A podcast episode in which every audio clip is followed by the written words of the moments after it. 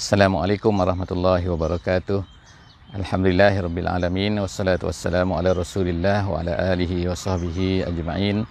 Uh, bersyukur kepada Allah Subhanahu wa taala pada pagi ini kita dapat bersama-sama insya-Allah dalam uh, siri tadabbur harian uh, setiap daripada muka surah Al-Quran. Hari ini kita bersama-sama insya-Allah daripada dataran Jami' Asri Sultan Haji Hasan Al-Burqiyah Muizzuddin Wad Daulah di Bandar Seri Begawan.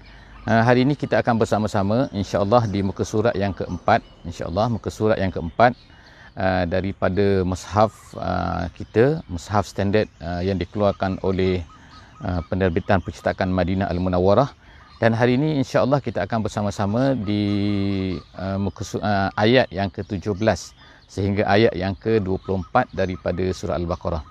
Hari ini 19 hari bulan Syaban tahun 1442 Hijriah bersamaan dengan 2 hari bulan April tahun 2021. Moga-moga Allah Subhanahu Wa Taala akan jadikan hari kita ini adalah hari yang terpandu dengan Al-Quran uh, dulu, kini dan selamanya insya-Allah. Dan uh, kepada sesiapa yang mempunyai kelapangan, mempunyai kemudahan, kesesuaian untuk membuka mashaf uh, saya harapkan insya-Allah sahabat-sahabat semua dapat membuka mashaf kita pada pagi ini. Moga-moga kita dapat mengambil manfaat yang terbaik daripada apa yang akan kita baca daripada muka surat yang keempat pada hari ini. A'udzubillahi minasyaitonirrajim Bismillahirrahmanirrahim. Masaluhum kamasalil lazi istawqada nara falamma adaa'at ma hawlah zahaballahu binurihim wa tarakahum fi zulumatil la yubsirun. Sadaqallahul azim. Ayat yang saya baru baca sebentar tadi uh, kita sebenarnya masih lagi bersama-sama di penceritaan Allah Subhanahu wa taala. Allah Taala menceritakan tentang sambungan daripada sifat-sifat eh, orang-orang eh, munafik eh. Sebagaimana yang telah kita baca sebelum daripada ni daripada ayat yang pertama sehingga ayat yang ke pada hari ini iaitu ayat yang ke-17 insya-Allah iaitu Allah Taala masih lagi menceritakan tiga jenis manusia yang sepatutnya uh, dalam uh, kefahaman kita dalam pembahagian kita bila kita melihat manusia ni maka mereka ini tidak lebih daripada tiga golongan ini. Iaitu yang pertama orang-orang yang beriman dan kemudian yang kedua orang-orang yang kafir dan kemudian yang ketiga orang-orang munafik. Jadi maknanya ketiga-tiga golongan ini adalah satu perkara, satu pembahagian yang telah dari awal lagi Allah Subhanahu Wa Taala telah ceritakan kepada kita. Dan apabila kita mula membaca mashaf uh, ya ini mashaf mana-mana mashaf iaitu bila kita membaca Quran maka perkara pertama selepas daripada kita berjumpa dengan surah Al-Fatihah kita akan bertemu dengan penceritaan Allah pembahagian Allah Subhanahu Wa Taala bahawa manusia ini terbahagi kepada tiga golongan iaitu mukmin, musyrik uh, atau kafirun dan juga yang ketiga adalah orang munafik. Hari ini insya-Allah kita sambung lagi sedikit lagi daripada ayat yang menceritakan tentang sifat orang munafik. Apa dia? Setelah daripada kita habis uh, dalam sesi sebelum daripada ni tentang orang munafik iaitu Allah Taala kata mereka ini telah ishtara eh telah iaitu kita kata telah menjual uh, apa yang ada pada mereka iaitu telah diberikan kepada mereka dua perkara di depan mereka tu iaitu ada al-huda dan juga ada az-zulumat ataupun al-kufru eh. Tapi mereka ni lebih memilih kepada perkara-perkara yang uh, apa ni kekufuran uh, daripada uh, al-huda, daripada petunjuk yang Allah Subhanahu taala nak berikan kepada manusia. Jadi sebab itulah Allah Subhanahu taala sifatkan mereka ini begitu dan sekarang Allah taala sebutkan insya-Allah dua lagi perkara, dua contoh untuk menggambarkan bagaimana orang-orang uh, munafik ini. Iaitu contoh yang pertama Allah taala gambarkan uh, yang dipanggil sebagai contoh uh, nari, uh, contoh api. Dan yang kedua ialah contoh ma'i iaitu air. Jadi kita tengok sama-sama insya-Allah uh, daripada muka surat ini. Yang pertama sekali Allah SWT sebut masaluhum. Masaluhum ni maknanya perumpamaan lah kita katakan ataupun masaluhum juga uh, juga uh, diberi makna oleh ulama-ulama uh, tafsir bermakna di sini ialah sifat mereka. Jadi sifat mereka ini Allah Taala kata ialah kama salil lazis tauqadanara. Sama seperti orang-orang yang istauqa iaitu orang-orang yang istauqa ya, istauqada iaitu orang-orang yang menyalakan eh. menyalakan nara api kemudian falamma adaat dan apabila api itu telah menyala ha, api itu telah uh, wujud uh, dia menyalakan api kemudian tiba-tiba api itu dah bila dah wujud uh, adaat ma haulaha dan api itu telah uh, memberikan kepanasan kepada mereka kalau musim sejuk dan sebagaimana ahli tafsir sebut dalam jalan lain dia kata uh, apabila api itu dah menyala maka kepanasan pun mereka dapat dan mereka pun mula tak takut sebab apa dah nampak keliling kan apa yang ada di keliling mereka dengan api itu dah cerahlah kan tapi tiba-tiba zahaballahu binurihim. Allah Subhanahu wa taala telah zahaba. Zahaballahu binurihim. Allah taala kita kata membawa eh, pergi dengan api itu dengan cahayanya zahaballahu binurihim iaitu apa? Iaitu Allah taala padamkan. Padamkan api itu kemudian wa tarakahum fi zulumatin dan kemudian Allah taala tinggalkan mereka. Dalam keadaan apa? Fi zulumatin. Fi zulumat ini Allah taala gunakan perkataan jamak di sini kan zulumat. Dia bukan zulmah. Eh kalau zulmah tu satu uh, uh, satu kegelapan tapi bila zulumat kegelapan kegelapan kenapa Allah Subhanahu Wa Taala menggunakan perkataan zulumat di sini. Jadi ahli tafsir kata erti zulumat di sini ialah kerana mereka ini orang-orang munafik ini mempunyai banyak perkara-perkara yang uh, penyakit-penyakit yang ada dalam hati mereka. Eh, penyakit ini, penyakit ini, penyakit ini, penyakit-penyakit yang tak suka kepada Islam, penyakit kekufuran, penyakit uh, penipuan, penyakit, penyakit macam-macam itu. Sebab itu dipanggil zulumat. Wa tarakahum. Jadi Allah Taala tinggalkan mereka. Dalam zulumat mereka itu la yubsirun. Dan akhirnya mereka tak nampak. Eh. Ha, jadi asalnya ni mereka ni rasa macam oh amanlah kan. Kita ni amanlah. Tiba-tiba bila Allah Taala akan tarik balik api itu tarik balik cahaya tu mereka hidup dalam kegelapan. Ahli tafsir mengatakan maksud di sini iaitu semasa mereka hidup ni mereka rasa macam wow macam hebat macam oh. Mereka rasa aman lah di atas dunia ni masa mereka hidup. Tetapi apabila mereka tiba-tiba Allah Ta'ala tarik iaitu matikan mereka maka terus mereka tahu kan bahawa sebenarnya mereka ini adalah telah melakukan satu kesalahan yang besar. Summum bukmun. Allah Ta'ala sebut terus cerita selepas daripada itu ialah apa? Summun summun ni artinya ialah iaitu mereka ni pekak eh. ha, summun ialah pekak asal makna somun ni ialah uh, insidat eh, iaitu orang yang uh, satu benda yang tertutup eh. apabila kalau kita tutup air air yang mengalir itu bila ditutup itu nama juga somun uh, asam jadi somun ialah jamak kepada asam jadi somun bukmun. Jadi mereka ni adalah Allah Taala kata pekak tidak boleh apa kemudian tu bisu bukmun pekak ni maksudnya tak boleh mendengar kan ha, dia tak boleh mendengar kemudian tak boleh nak bercakap kemudian omyun buta lagi la yarji'un dan mereka ni tak boleh lagi kembali lagi. Jadi erti sini ialah apa kan? Mereka ni kan tak Allah Taala kata sini kan iaitu apa? Allah Taala sebut ni bukmun kenapa sumun? Kerana mereka bila dengar bukan maknanya mereka ni tuli, eh, mereka ni artinya tuli-tuli tu tuli betul. Tuli makna tak dengar apa-apa tak mereka dengar, boleh dengar muzik, boleh dengar apa, boleh dengar orang bercakap, boleh dengar orang ceramah, boleh dengar boleh dengar kan. Kalau orang tu dah tuli, orang tu dah pekak, orang tu dah bisu, itu memang tak ada taklif. Tapi sekarang ni mereka ni ada taklif. Ha, tapi Allah Subhanahu Wa tak menampakkan kepada mereka kan. Bila mereka dengar tu mereka tak dapat hidayah. Mereka dengar tu mereka tak dapat kebaikan-kebaikan. Kemudian bukmun, bukmun bisu, iaitu mereka tak tak nak ungkapkan benda-benda yang betul kan. La ilaha illallah mereka tak nak ungkapkan benda yang baik mereka tak nak ungkapkan menyuruh kepada kebaikan mereka tak nak ungkapkan of course lah Ha, bila mereka ni kalau la ilaha illallah pun mereka tak nak sebut, jadi maknanya mereka ni lebih dahsyat lagi kan. Ha, jadi Allah Taala sebutkan itulah sifat mereka seolah-olah macam mereka ni dah buta, tuli, pekak, tak ada guna pun panca indera yang Allah Taala berikan kepada mereka ni. Kenapa? Mereka tak gunakan untuk mencari perkara-perkara yang mencari hidayah, mencari keadaan Allah Subhanahu Wa Taala. Tapi gunakan untuk perkara-perkara yang mengarut-mengarut lain, fahum la yarji'un, mereka tak akan dapat kembali. Jadi yang kita dapat kembali mana? Kembali kepada kebenaran dah. Allah Ta'ala dah tutup mereka itu. Kemudian seterusnya Allah SWT membawa pula kepada kita uh, contoh yang kedua. Iaitu sifat mereka ni, ni seumpama juga Allah Ta'ala kata au ataupun sifat mereka ni adalah sama seperti soyib. Ha, soyib ni ialah hujan. Eh.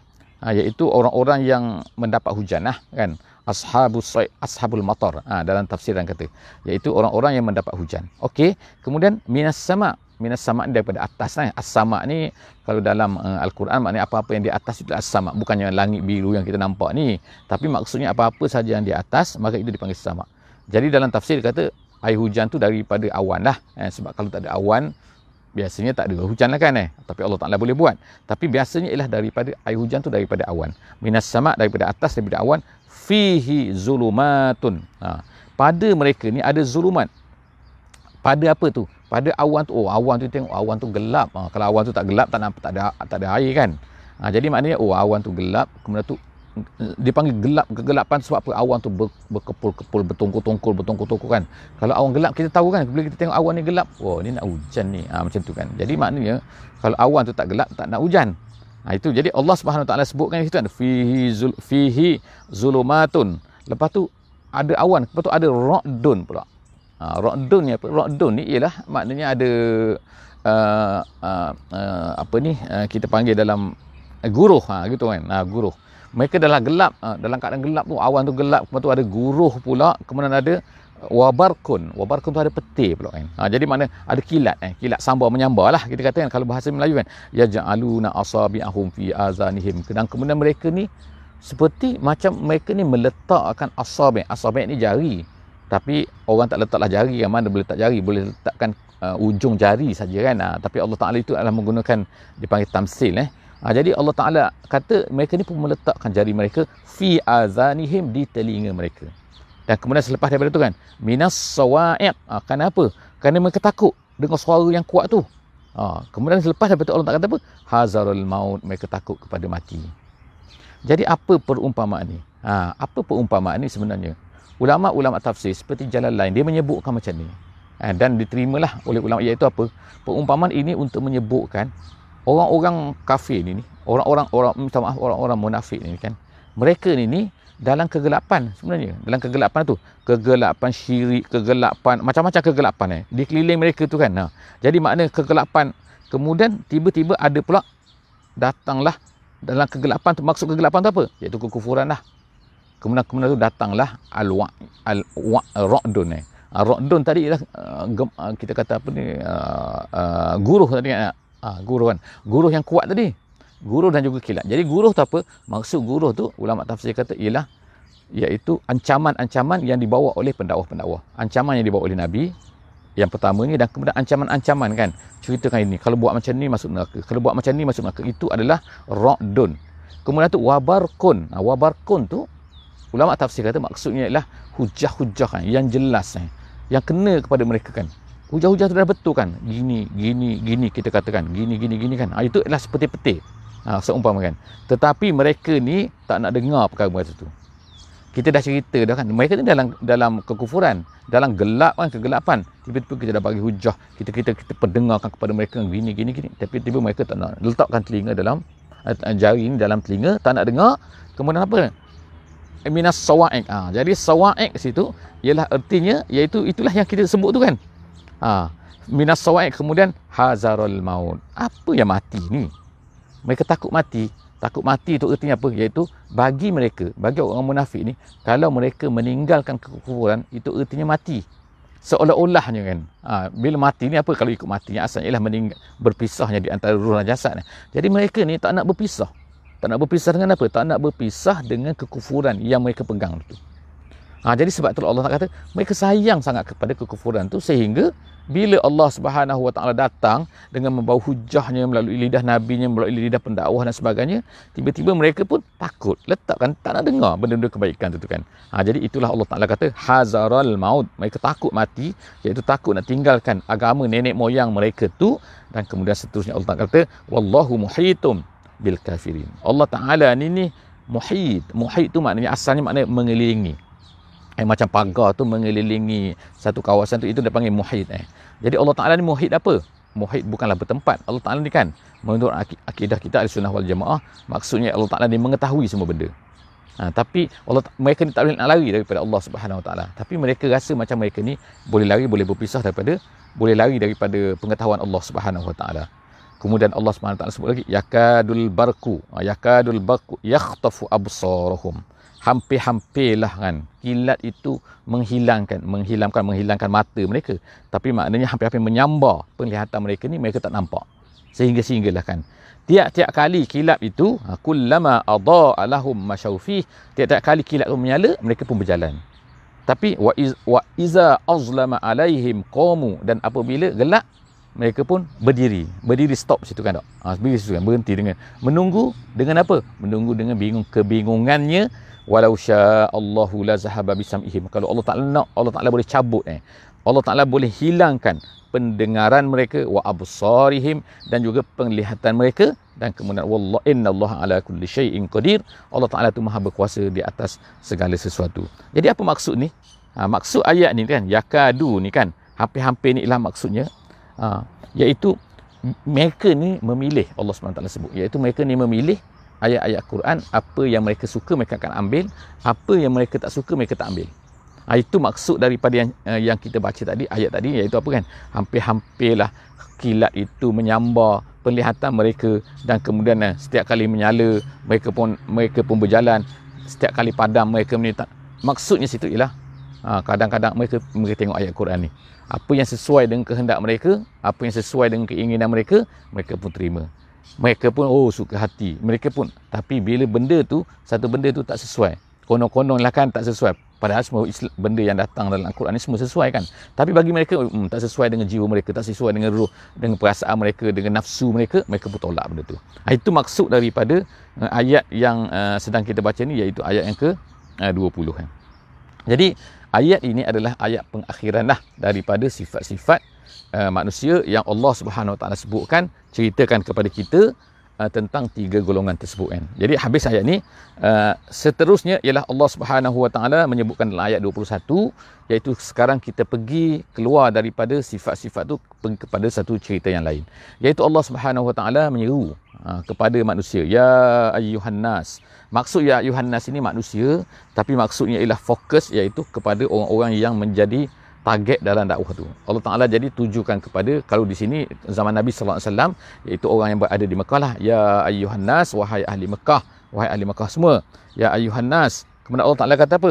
Wa'budu rabbakum allazi khalaqakum wallazina min qablikum la'allakum tattaqun. Allah Taala kata hanya hendaklah kamu mengikhlaskan ibadah kamu. Kamu hendaklah fokus ibadah kamu tak boleh beri kepada Lata, tak boleh kepada Uzza, tak boleh kepada Manat, tak boleh kepada semua-semua tak boleh. Sekarang hanya kepada Allah Subhanahu Wa Taala saja. Kenapa? Kerana dialah yang telah menciptakan kamu dan orang-orang yang sebelum daripada kamu. Perkara ni pun kamu setuju. Kamu kamu pun mengaku kan. Wala in sa'altahum man khalaqas samawati wal ard la yaqulunna Allah kalau kita tanya kepada orang-orang Quraisy ni, kepada orang kafir ni, siapa yang menciptakan? Takkanlah batu yang mereka sembah tu, takkanlah manat yang mereka sembah tu. Itu batu, mereka yang buat kan. Kerana mereka beri nama. Tapi kemudian tiba-tiba kamu sembah dia. Bukan satu benda yang tak logik kan. Jadi sebab itulah Allah Taala kata, Allah Taala menciptakan kamu. Allah Taala yang menciptakan orang sebelum daripada kamu. Tapi kamu tiba-tiba kenapa kamu ni pergi sembah selain daripada Allah Subhanahu wa taala. Jadi Allah Taala kata ya ayuhan nas oleh kerana itu ubudu rabbakum allazi khalaqakum wallazina min qablikum la'allakum tattaqun. Moga-moga kamu ni bertakwa. Seterusnya allazi ja'ala lakumul arda firasyan was samaa binaa. Allah Taala sebutkan lagi iaitu kekuasaan Allah Subhanahu Wa Taala. Allah Taala bukan saja menjadikan kamu, bahkan kemudian Allah Taala telah menjadikan untuk kamu al-arda. Al-arda ni bumi, bumi iaitu bumi kita ni. Kemudian dia kata firasha. Firasha ni, ni ulama-ulama sebutkan dalam seperti dalam jalan lain dia kata tidaklah terlalu keras dan tidaklah terlalu lembut. Eh, kalau terlalu lembut seperti apa? Kita nak berjalan pun tak boleh kan. Seperti air. Air itu terlalu lembut kan. Dan tidak terlalu keras. Ha, ahli tafsir kata terlalu keras ni contohnya seperti apa? Kalau seperti besi. Macam mana kita nak tebuk? Macam mana kita nak tanam? Seperti kita ni atas tar kan. Kalau atas simen kan. Boleh kita bertanam atas simen? Boleh kita bertanam atas tar? Boleh kita tanam ke atas besi? Tak boleh. Jadi tu nak menunjukkan apa? Dia tidak terlalu keras. Kita boleh gali dia, kita boleh ni dia kan. Dan kemudian dia tidak terlalu lembut. Seperti air. Yang kita nak pijak pun tak boleh kan. Kita akan jatuh dalam tu. Jadi itulah nama dia Firash. Jadi Allah Ta'ala sebutkan sini Firash. Ha. Allah Ta'ala jadikan untuk kamu bumi ini Firash. Tidak terlalu lembut, tidak terlalu keras. Kamu boleh sebagaimana hamparan eh contoh tu kan hamparan kemudian tu wassamaa binaa dan kemudian Allah Taala jadikan pula as-sama ni sebagai bina bina ni maksudnya ialah iaitu tafsir kata sakfun. Sakfun maknanya atap maknanya. Allah Taala jadikan oh ada atap pula kita ni ada pelindung kita. Tapi bila ahli saintis lah buat kajian kan so dia katakan oh ini ada ozon ozon kan. Kalaulah tidak ada ozon-ozon di atas bumi kita ni entah apa yang akan jadi kita ni.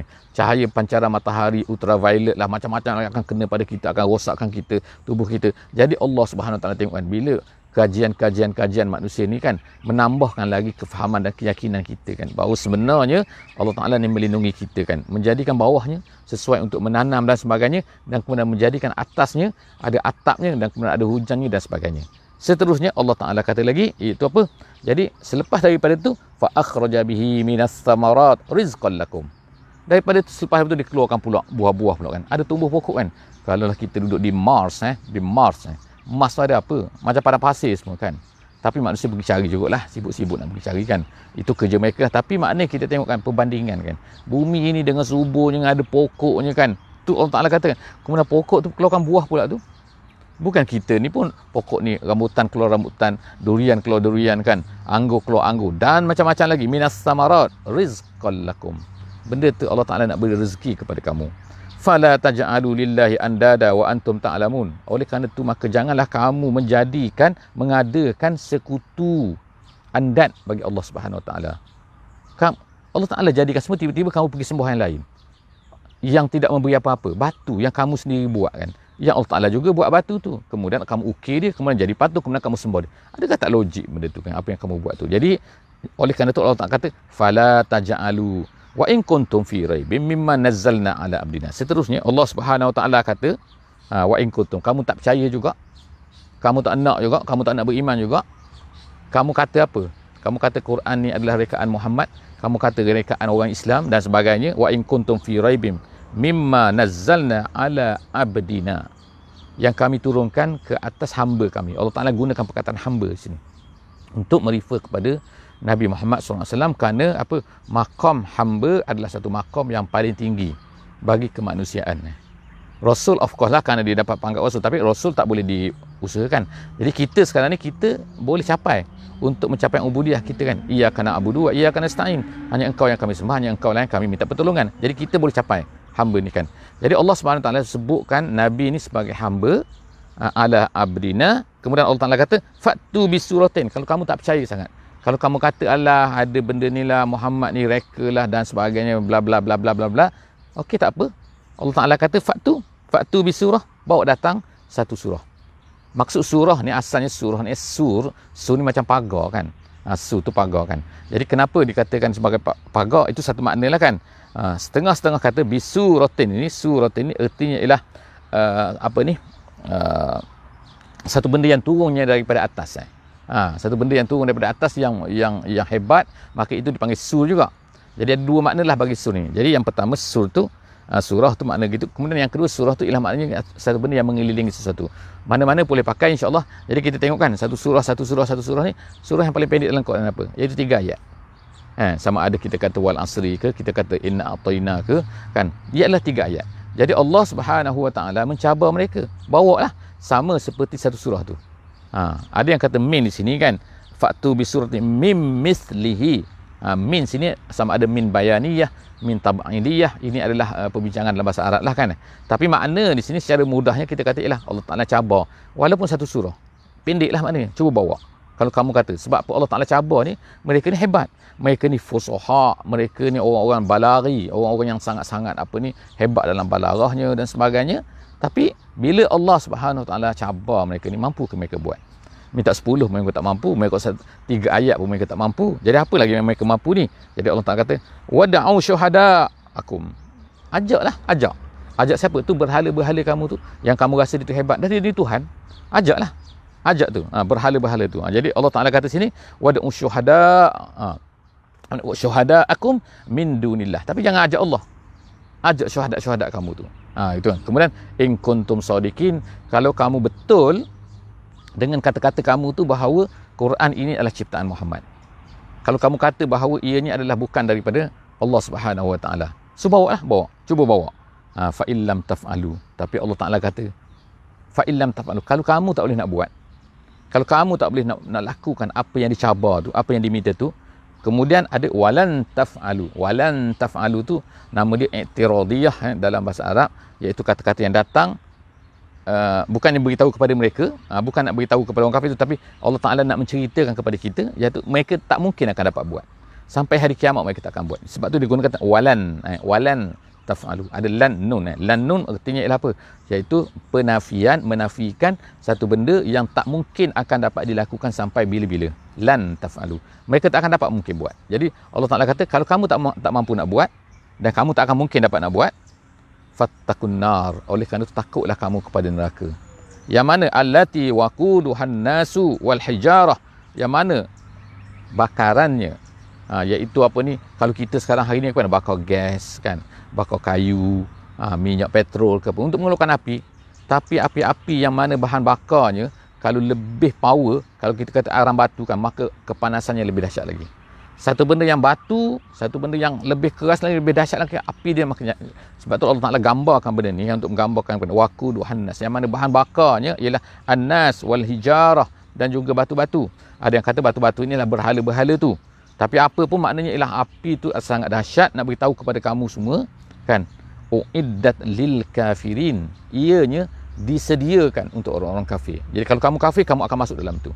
Jaga-jaga eh. Jadi Allah Subhanahu taala sebut sini akidah ahli sunnah wal jamaah mengambil pendapat daripada sini kan iaitu apabila Allah sebut uiddat artinya neraka ni dah wujud dah sekarang ni. Eh. Bukan maknanya akan wujud nanti dah tak uiddat lah disediakan dah ready dah kan. Sekarang ni untuk orang-orang yang kafir. Hanya Allah Taala tunggu hari kiamat, hari kematian kita dia akan dibalas nanti dia akan masukkan ke dalam uh, neraka. Jadi uh, setakat itulah saja insya-Allah uh, ayat kita pada hari ini uh, tadabbur kita pada hari ini moga-moga Allah Subhanahu Wa Taala akan memberi keberkatan dan memandu kita insya-Allah dengan ayat-ayat yang kita baca pada hari ini untuk menjadi panduan dalam hidup kita.